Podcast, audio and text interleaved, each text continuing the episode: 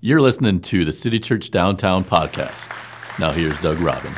Thank you, guys, and thank you, Humby. And I think that uh, this series is going to be very important for those of you that are new to City Church Downtown. It'll help you understand our philosophy of ministry. And as I was thinking about uh, tribes as we see it, I couldn't help but think about one of my favorite animals, the rhino. And you know, some people uh, have felt like in years past that rhinos were these solitary creatures, but um, I'm kind of fascinated by rhinos, and I've reading, uh, I've been reading more recent studies in which we found that rhinos are actually not solitary creatures at all, but they're very tribal in nature. And new articles are showing us uh, the complexity um, and the, uh, how intellectually advanced the rhinos are in the way that they find community. In fact, they can come together in tribes of up to 14 animals in one.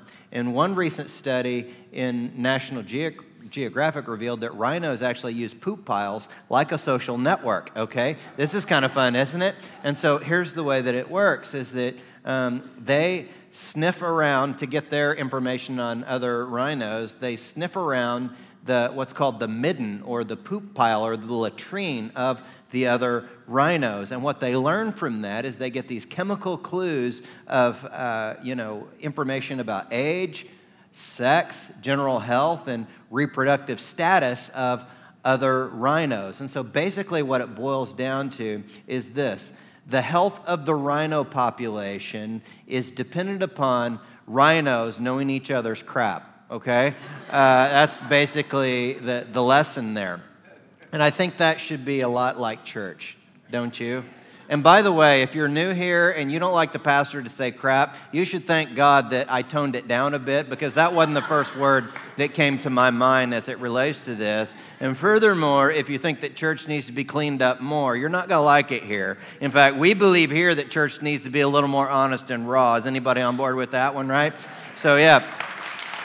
Now, one of the things I want you to understand during this series is that you are where you are today in your life, both good and bad, because of your tribe because of your relationships, the people that you've been around. And here's what's happened to some of you some of you have really closed yourself off because you've been burned in a past relationship and you're like, hey, dude, I'm not going to let that happen to me again. I mean, I let someone know about my crap and I got burned on that and I don't like that. Well, that is a very bad response. It doesn't mean that being in community or in a tribe is wrong, it means that you picked the wrong people to be in your tribe and in your close circle, the circle of trust there. And I want to show you a study from the California Institute in Mental Health. And basically, what they show us in this study is that people who are not in a tribe or not in healthy relationships, they are two to three more times likely to die an early death, four times more likely to suffer from an emotional burnout, five times more likely to suffer from clinical depression, 10 times more likely to be hospitalized for a mental disorder. And so, what we know is all of us, whether you're a Christian or not, you're going to go through some crap in your life.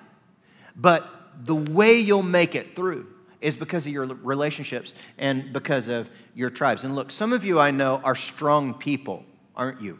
Some of you have been through a lot and you're strong. But look, if you have strong spiritual relationships, you can not just be strong, but you can be unstoppable, is what the Bible teaches us. And we have to trust each other. We have to reveal our crap to other people to be healed. And I want to show you this from James in the New Testament, chapter 5, verse 16. He says, Therefore, confess your sins to each other and pray for each other so that you may be healed. The prayer of a righteous person is powerful and effective. So, do you notice what James says is that not just the prayers of anyone, or not just being in community or friendship with anyone, but a righteous person, people that walk in the Spirit of God, that's who we want to surround ourselves with in our tribal relationships. Now, I always, at any given time in my life, have a tribe that I'm uh, involved with. Uh, my last couple of tribes, one group was a group of 20 somethings, and uh, we encourage each other. And then uh, my most recent one is a group of men that are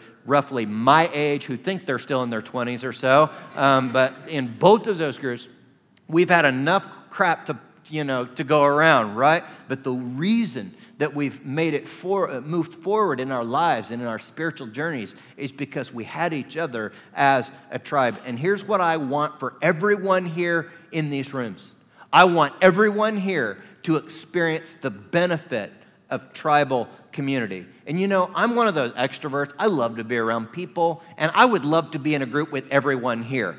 You know, that would be really great for me. My wife's more introverted to herself, but and she's, you know, a, a loving person and everything. But I could be around people 24 7, but I would never see my kids, would I? So that's not realistic to expect that. I could be in tribal relations with everybody in the church, but I want everyone to experience it. Now, here's one of the questions is that how do we implement this in the church? Because we know it's unacceptable that someone in our church would become a statistic because they didn't have a community. So, how do we implement this in our church? And over the past 30 years, I have been exposed to a myriad of different models of how you get people into community together in the church. I grew up in an environment where they had what's called Sunday school, right? Some of you know about Sunday school. Some of you grown up at Catholic Church, you were exposed to CCD. But the problem with those models is that you have to build all these buildings in order to have all the classes and groups and that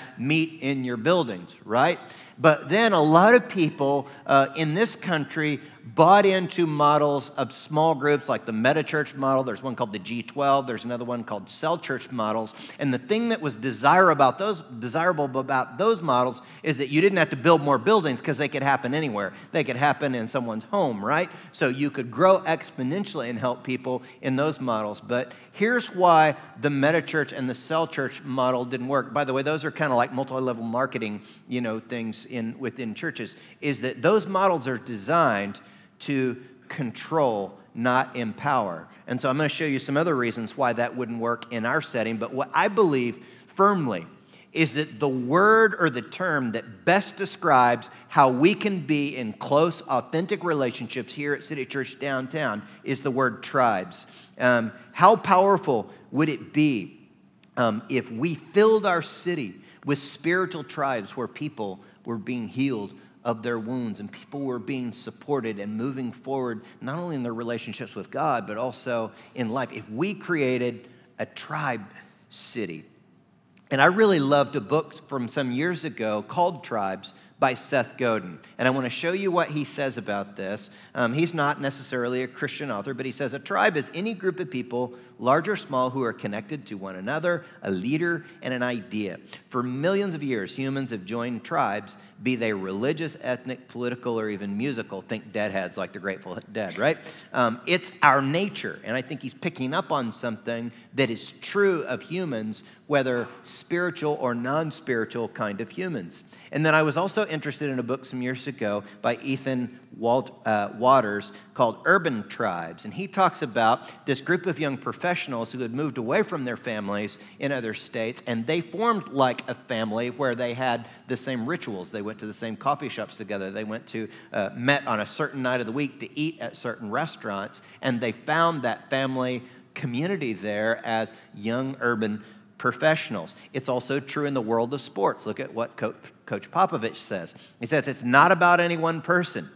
You've got to get over yourself and realize that it takes a group to get this thing done.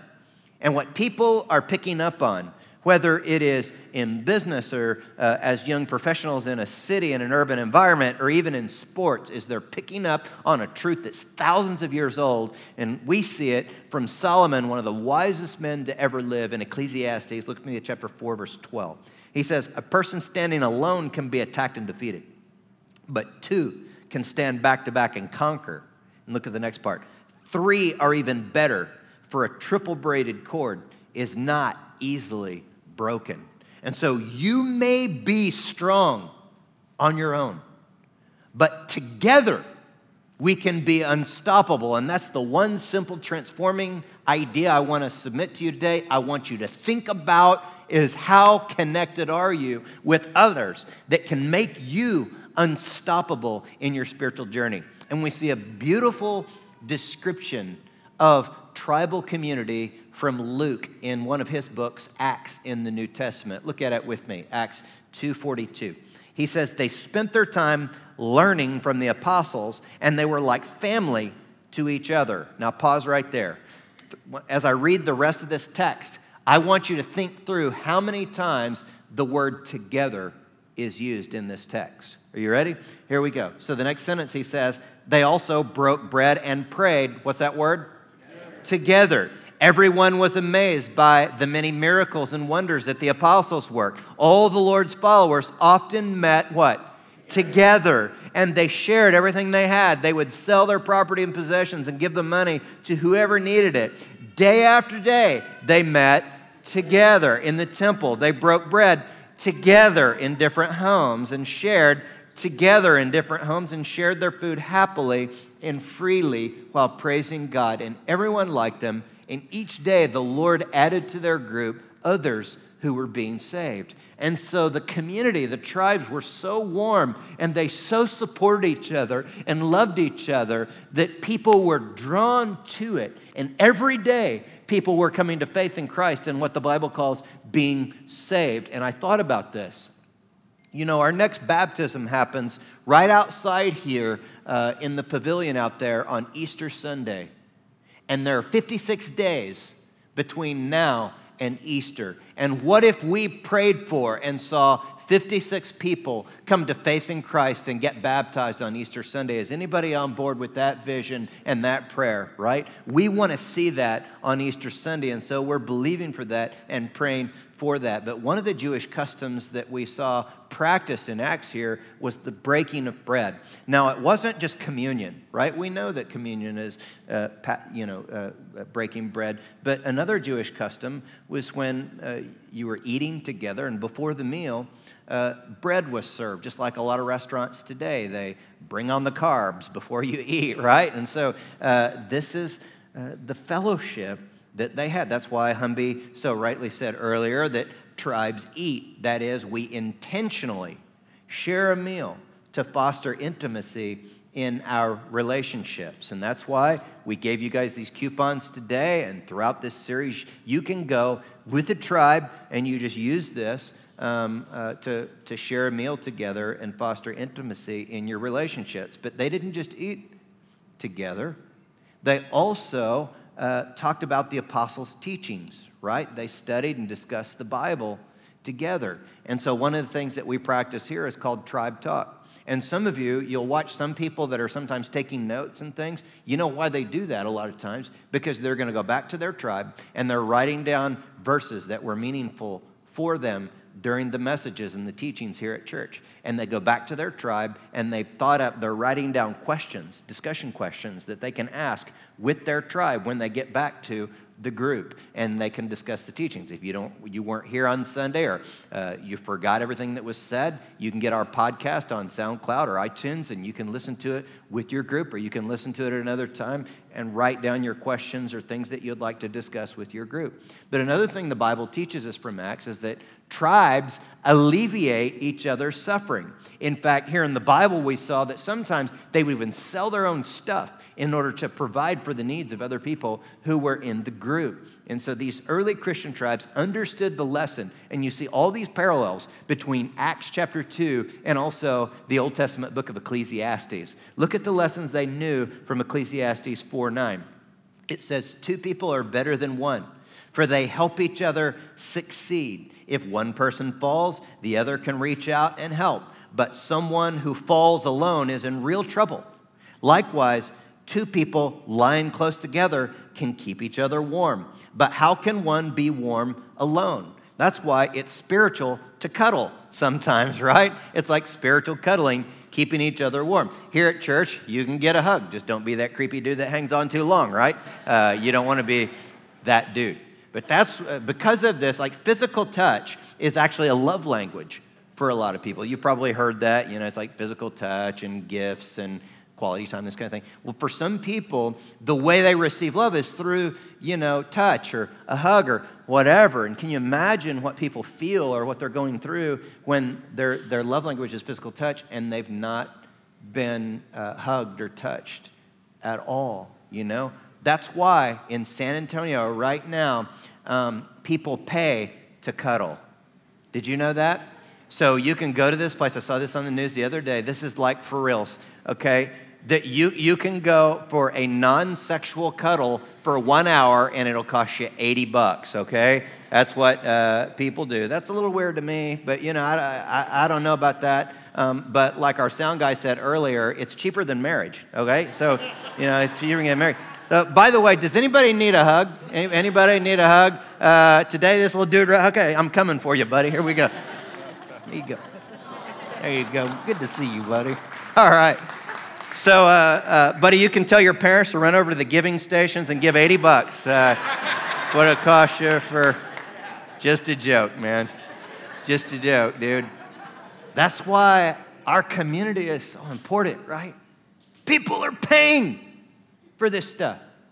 But see, we give it freely here uh, because uh, we're a tribe, right? So, um, Jesus' tribe started with like 11. Okay, they were down one because Judas, Judas uh, kind of bailed out there, but then they went from 11 to 120 people. And then from there, it grew to 3,000. And then, according to David Stern, a New Testament commentator and writer, he said the tribe of Jesus' followers grew to over 10,000 people in the city of Jerusalem alone. And how did that happen? We already know how it happened because we can read Acts. They were a tribe city. See? It wasn't just, certainly there was the public gatherings, but they were organized into tribes of these loving communities that served and loved each other. But one of the things you got to understand is that a tribe city cannot be controlled. And that leads me to why a lot of church leaders like the models that I referenced earlier, is because church leaders, most of the time, want to control stuff. And I want to tell you why. Because a lot of pastors, they need to control who leads all the groups so that um, they can go to their pastor friends and brag about how big their church is, right? That's one of the reasons, okay? And I'll just tell you that confessions of a pastor. But another reason that they want to control is that pastors are afraid. And a lot of them are afraid that, hey, if you let people just get in tribes out there in homes or coffee shops or whatever, and you don't try and control all the leaders, then they're going to teach some stuff that you disagree with. Okay, well, that could be a danger that people could teach false doctrine, but did you know why we have the New Testament portion of the Bible, particularly the epistles that Paul wrote, the letters? He wrote letters to correct false doctrine in smaller tribes in different cities throughout Asia Minor. So if people weren't screwed up, we wouldn't even have the gift of the Bible, right? Look, there's always going to be problems. There's always going to be someone that gets a wrong idea. But that's why the church is here to help correct those things and in a loving way um, have a discussion about uh, right teaching and, and truth. But Jesus shows us a superior way to influence rather than just control, right? Jesus teaches the way of humility and service. And if you really drill down and look at it, that is the way our economic system works here in America.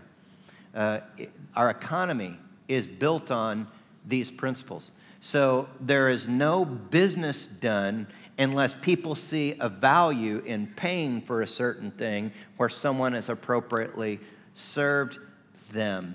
And our society believes that individuals fundamentally know what's best for themselves and we give them the freedom to set the prices according to their willingness to pay for a service or a product um, at a certain price. If the price is raised above the value, what do we do? We go on the internet and we get it somewhere cheaper, don't we, right? And so it all balances out. This means that we have created a free market society. I'm not saying it's perfect. I'm not saying that there aren't people that take advantage of it in wrong ways and all of that. Um, but the people of cultures like ours in America operate on these free market mindsets. And that is precisely one of the reasons why a lot of the small group models that were taken from either uh, Asia or South America do not operate well in a society of empowerment and free market like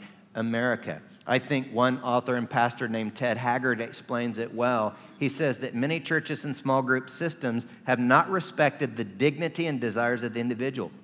Church leaders often control them too tightly. They think they can dictate to the average person what to study in a group and how and when the group should meet. some of these models leave little room for innovation and creativity. That's why we say here at City Church downtown, we believe in a free market tribal system.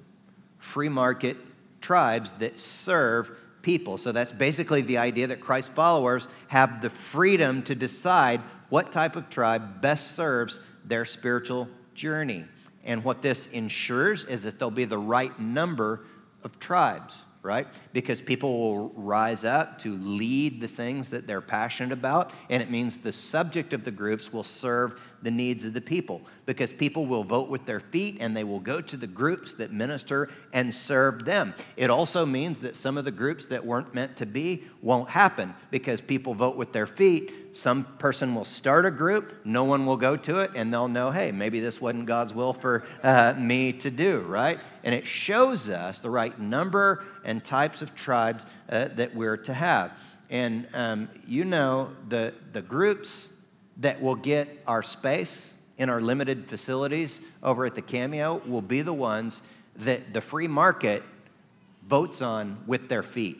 So if someone doesn't show up, you know, not very many people show up for one group, and a lot of people want to show up for another one. We're going to try and make the space for the one uh, that best serves the people and uh, their needs. And so that's why we have a couple of different types of tribes. There's the church organized tribes. The, these are the ones that meet in our buildings, advertise in our services, in any literature that we hand out, are on our websites. So, in order to start and lead a church organized type of tribe, what you have to do is you have to fill out an application.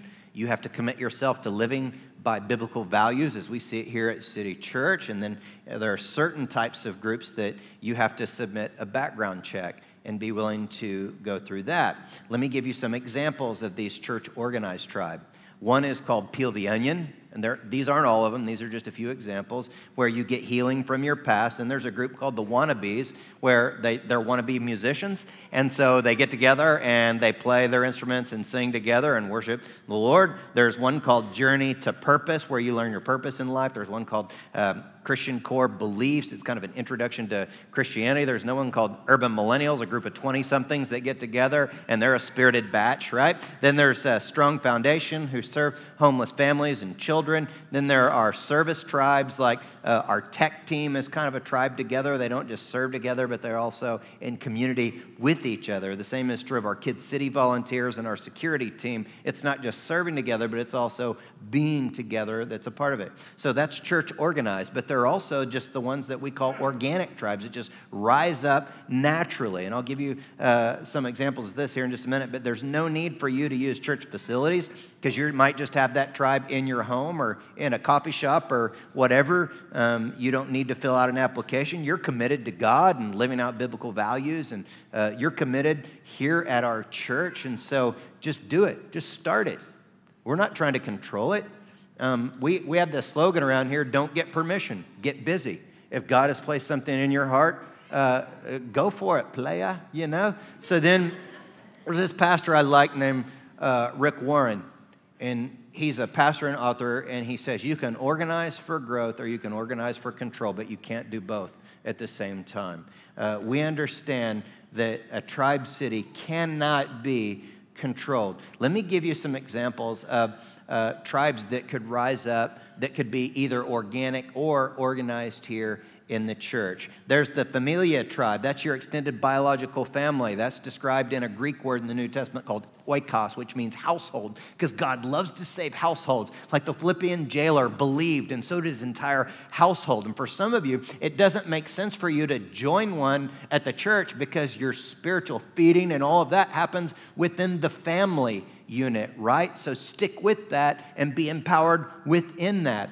Uh, then there's another one called the Flash Tribe. Have you ever seen flash mobs on the internet, those videos? Well, Flash Tribe is just you see someone at church, you meet up, you seem to hit it off, you're like, hey, let's be a tribe today. Let's go to Bob's, get a very unhealthy burger and let's pray together uh, and talk about God and stuff like that. Then there's the row tribe when you only have Sunday and you just go with the people, you fill up a row or half a row, and that's your group together. You only have one day of the week to do this. So um, being on the same road together works. There's the missional tribe where you serve people in your neighborhood with your friends and invite them to barbecues. And there's the hobby tribe like cycling, you know, motorcycle bikers, cyclists uh, bikers. Some people like to do like CrossFit workouts together. They eat paleo. Then there's the kickball uh, tribes and all kinds of things, sewing, online, whatever um, that you like to do. But I want to make one thing very, very clear, and that is what I'm asking you to do today. You're like, Pastor Doug, you're, you're, explaining all this philosophy of tribalism and all this. What does this mean for me? What are you asking me to do?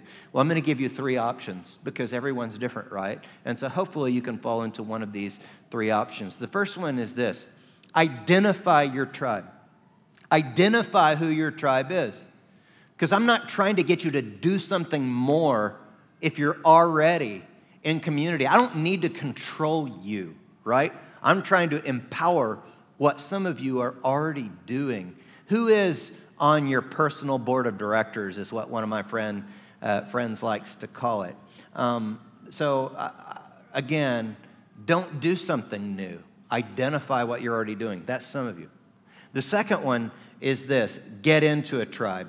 Some of you don't have any spiritual people like, remember, James said there's uh, power in the prayers of a righteous person. You need someone spiritual in your life. Remember, in recovery, we say you got to leave your playthings, your play places, and your play pals because you have gotten to some bad places because the people that are in your tribe. You need to get out of that and get into it. We'll go to the get into a good tribe, right? You go to the table over there, you get this tribal menu and you pick one. If you don't like the one, you go to it, uh, and everybody's lame in that tribe, go to a different one, right? Uh, the leader's got their email address in here, and uh, you just check one out, right?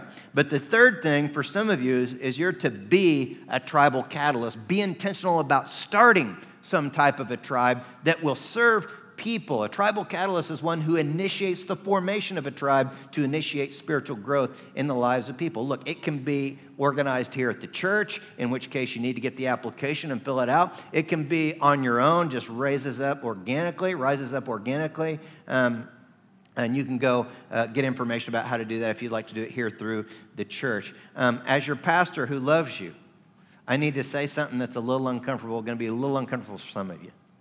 Okay, so, so tune in here. And please, will you give me a, a fence pass? I'm not trying to be rude when I say this, but there are some of you who have been following the Lord for a long time, and you have so much to offer.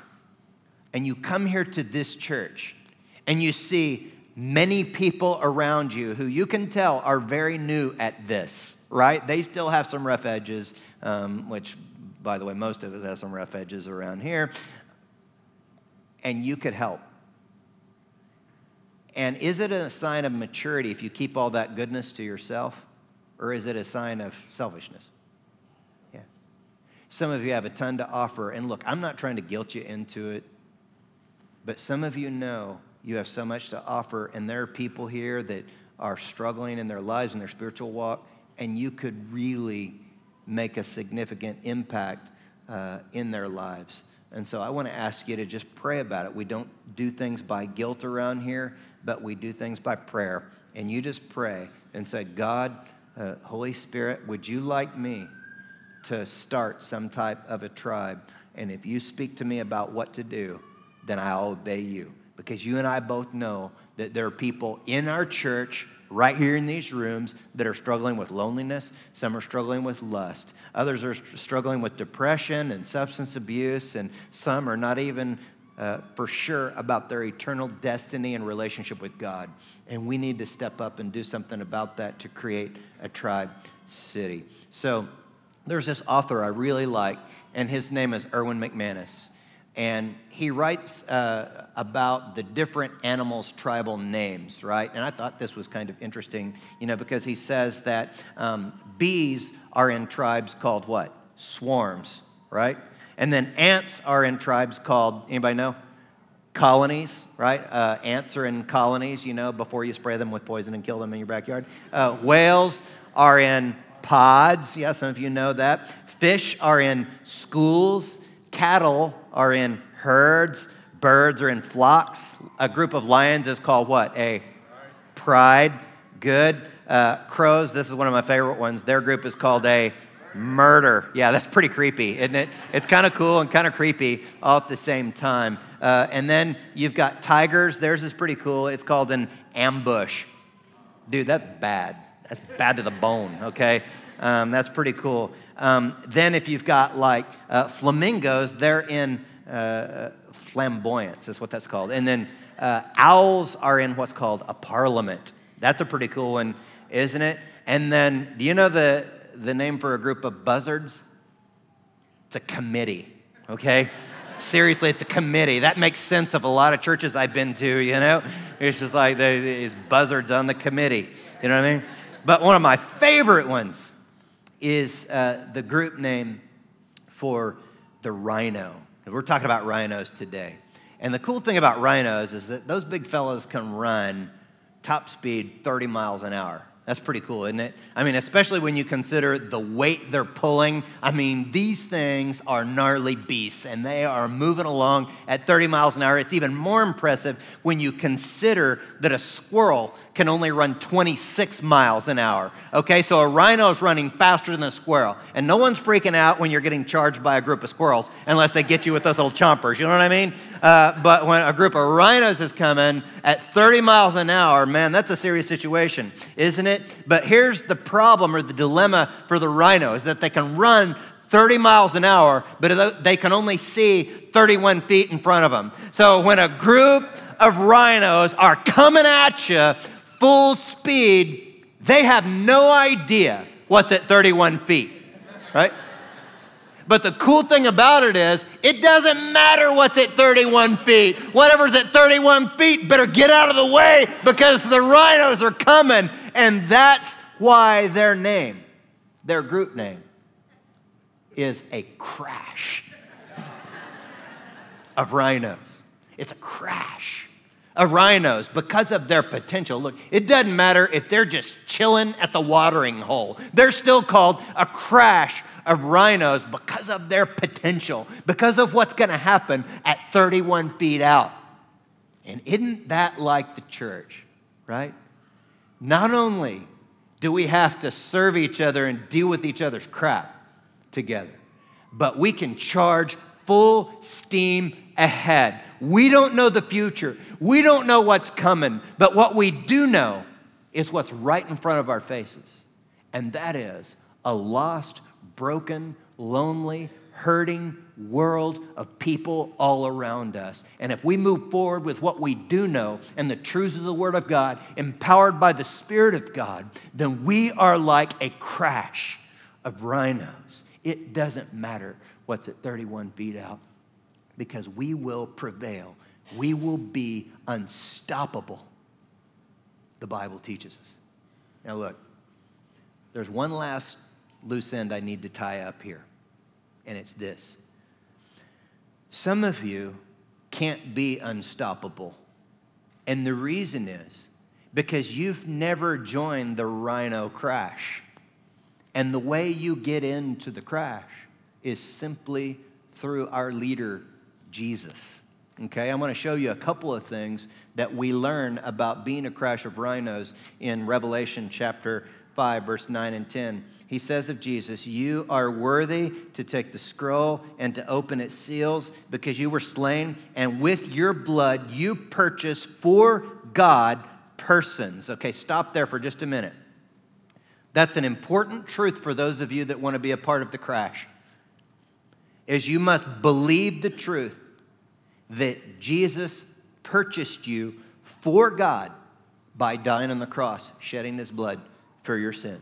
So the blood of Christ is the first thing you have to believe and receive for yourself.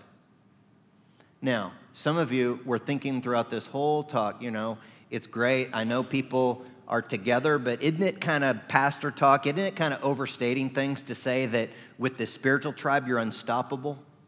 No, it's not. You know why? Because of our leader, Jesus. Look at the rest of the verse here. It says, You purchase for God persons from every tribe and language and people and nation, and you have made them to be a kingdom and priests to serve our God, and they will reign on the earth.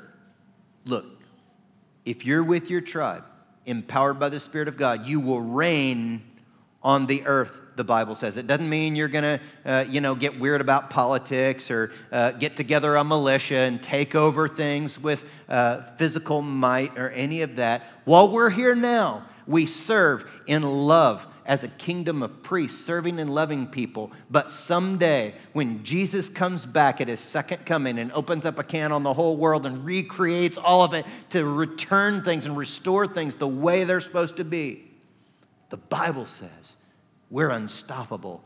We will reign in a perfect kingdom in those days. So, with that in mind, let's bow for prayer. And as we bow, maybe you're one that has a sense God is bringing me